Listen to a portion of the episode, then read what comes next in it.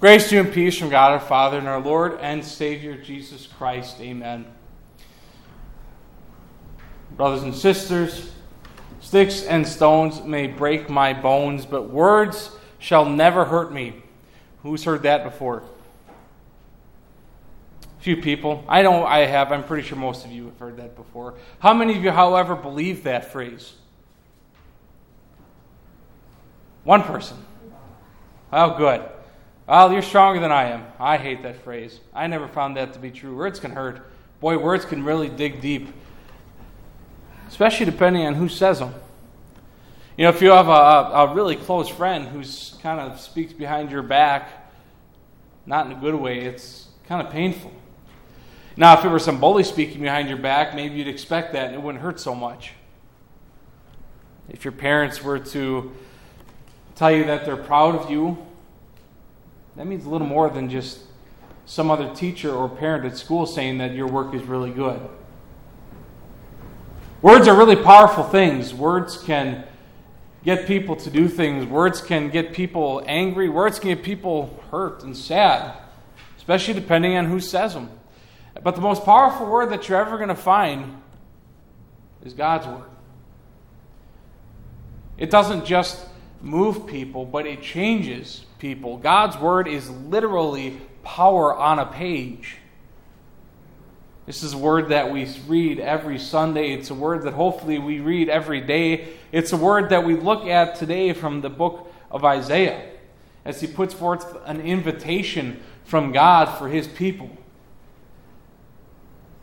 Now, that's what we looked at in the gospel when we see the seed being sown.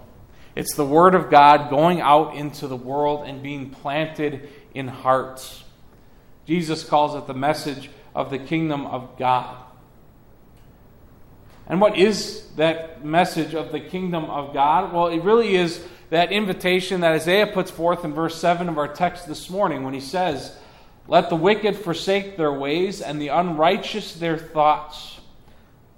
Why? Well, let them turn to the Lord, and he will have mercy on them, and to our God, for he will freely pardon. You'd be kind of a fool to ignore this message. It's a message of love and forgiveness and compassion and mercy. It's a message that is undeserved, an invitation that those who are wicked and unrighteous shouldn't be given and yet it's a message, an invitation that while no one has earned it, the Lord has put out into the world.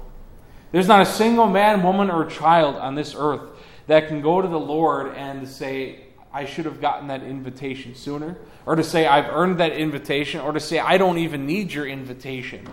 Because there's not a single person in this world, as we know from the scriptures, that does good. Every single one has turned to their own way but there's only one way to go. It's not our way, it's not the way of the world, it's God's way. Our way, our way is disgusting. Our way is useless and sinful. Our way, the, the way of sinful man, leads only to pain and it leads to sadness. Eventually, it leads to destruction of both body and soul in hell. Our way is the destruction of everything that is truly good. You know, God has blessed us with a lot of things. He's blessed us with a lot of knowledge. He's blessed us with a lot of things that we have built to make lives better. He, he has built us, I'm sorry, He has given us a lot of scientific understanding. But no matter how advanced we go, no matter how much we have, no matter how many talents we seem to find in ourselves and other people, we still can't figure out that one desire of God, and that's to love each other and to love Him above all else. The one who does deserve that kind of love. You know, we understand it. Logically, we can say if, if we could just love each other and treat each other as Christ would have us treat each other, then the world would be a great place. Yet, as we heard from Paul in our last sermon, that's just something that even Christians who desire this just can't carry it out. You know, people despise the way of God and they seek their own desires, trying to lead to their own ways and outcomes, but only leading to disobedience instead. God's way, on the other hand, is, as he says, higher than ours. God's way is the way of holiness, the way of righteousness, the way of eternal life. And while we can't get to it, that's why he says, My thoughts are not your thoughts, and my ways, uh, neither are your ways my ways. As the heavens are higher than the earth, so are my ways higher than your ways, and my thoughts than your thoughts. You know, no matter how we try, his ways and thoughts are just some way that we cannot, in our human nature and understanding, ever fathom or put together. And yet, here, yet here, God is handing out his invitation to you and to me to receive this wonderful pardon that we just can't, in our human nature, understand. Because there's no way we deserve that. There's no way we deserve love and pardon. But with the way of salvation, beyond human conception, God hands it out. He speaks through Isaiah and he, and he puts this invitation before you and me and the rest of the world. That's love right there. That's the love that you and I, the way that we just can't understand or fathom or do. It's, it's when anyone looks at the cross, they can see the Son of God hanging, and they can see the way of God put into action. They can see the way of God successful for you as He forsakes His Son, so that you and I, by the power of His Word, by the power of that gospel, might forsake our sinful ways. This is, this is God's desires, brother and sister. That, that the ways that are far above ours and the thoughts that we can't understand, that through the power of the gospel we would come to love them and to know them and understand them. But as that seed of the promised kingdom of God is scattered, does it always grow in our hearts like He wants it to? Does it thrive? Or, or do we let it grow old and wither and die, maybe choke out? Or get snatched away? It's a pretty serious question that we need to figure out because this is an urgent call from Isaiah. He opens our text this morning with that urgent cry saying, Seek the Lord while he may be found, call on him while he is near. Believe it or not, the grace of God, as powerful as it is, is a limited time offer. You know, we know that faith comes from hearing the message, and the message is heard through the word about Christ. We know that the gospel is the power of God for all who believe. And so we know that as long as the gospel is before us, as long as this gospel endures, that the power of God and the power of His word for our lives shall always be present. But without the gospel, that planted seed is useless. You know, God says today, as the rain and the snow come down from heaven and do not return to it without watering the earth and making it bud and flourish so that it yields seed for the sower and bread for the eater, so is my word that goes out from my mouth. It will not return to me empty, but will accomplish what I desire and achieve the purpose for which I sent it. That's so incredible. Do you understand that when you read the scriptures, you're reading God's power? God's word is power. This word of invitation is power, not in some sort of magical formula way, not as if it's a, a special, uh, you know, mystical spell. It's power because this is a divine word coming from the mouth of God Himself. Unbelievable. The, the same God who, with that word, created the world in seven days the same God who had filled the ocean teeming with fish and the skies with birds, who flooded the earth and yet cares for every little sparrow that falls from the sky. The God who put the stars in the heaven, and yet the same God who knows every single hairs and every single one of our heads. This is the same God, and this is His word, which is handed out to you through Isaiah this morning. And it's effective and it's powerful Powerful so much so that he says it always achieves the purpose for which I sent it. It does not fail. And his purpose for you and me? Well, we can read that from John's first letter. John was also inspired, just like Isaiah, when he wrote, Whoever has the Son has life. Whoever does not have the Son of God does not have life. I write these things to you who believe in the name of the Son of God, so that you may know that you have eternal life. God's desire for you and for me and for all people is that they turn from their wicked ways and their wicked and evil, sinful desires and turn instead to His ways and follow them, not only while here in this world, but follow them into eternity to where it leads. Now, the devil, the world, and our flesh are going to try to stop that word every single day, that powerful gospel. And if we don't guard carefully against the devil's schemes, he's going to snatch it up. He's going to snatch that seed of faith and he's going to take it away. If we're not deeply rooted in the Word of God, then the world around us will surround us with troubles and cares, and pretty soon it's going to cause our faith to dry up and to wither.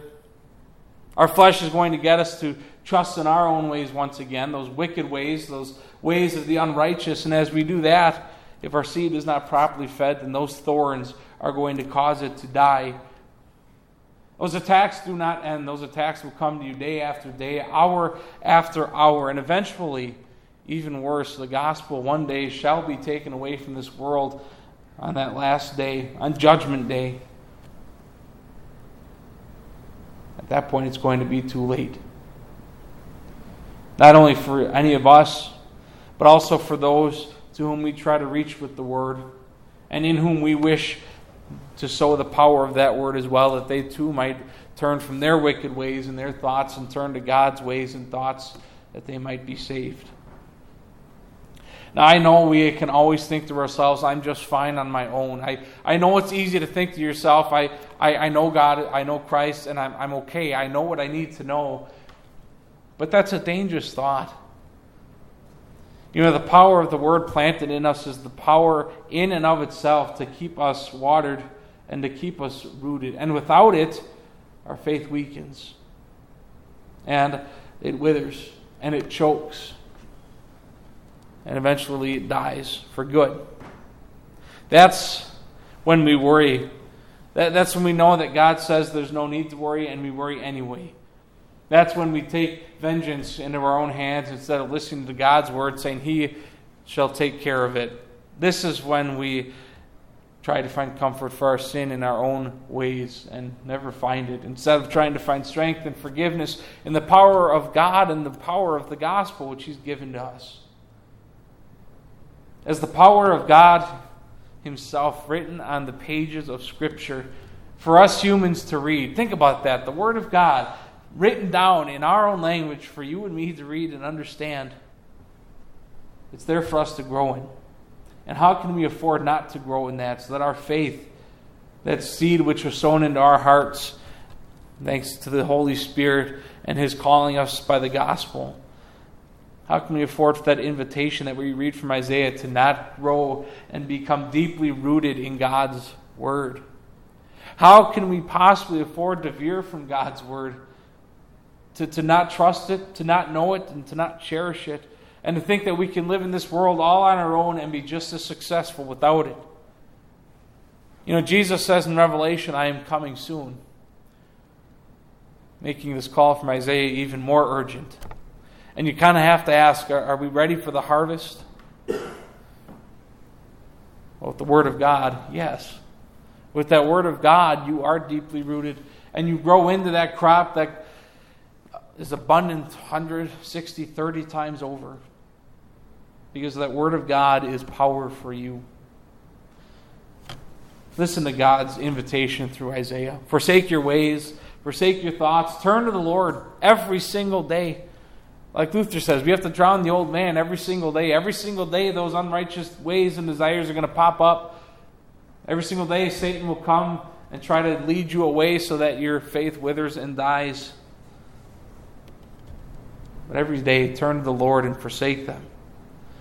Desire His ways and thoughts because that way is to take all who turn from their evil desires and turn to Him and look for forgiveness. They find it. It's the power to take His very word prevent, presented before you and to strengthen you in His forgiveness and His mercy and compassion so that you yield that crop, so that your faith grows, so that you produce good works, so that you grow in the desire of His way and His word. It shows you what He desires for you in Christ. It shows you what He has accomplished for you in Christ for your sins. And shows that that word is true and trustworthy and powerful. I suppose all of you have already heard the thunder and rain this morning. That's not a surprise. And I don't know about you, but the yard at the parsonage was starting to look kind of brown. It was actually getting kind of kind of worrisome. Now, as I watched the rain come down this morning, I, I, I kid you not, I could see that grass grow right before my eyes. And I, you could see that the lawn is already greener, twice as green as it was before. It's funny how fast the, the dry grass, uh, dry crops can absorb that moisture and that water and just turn around. It's incredible.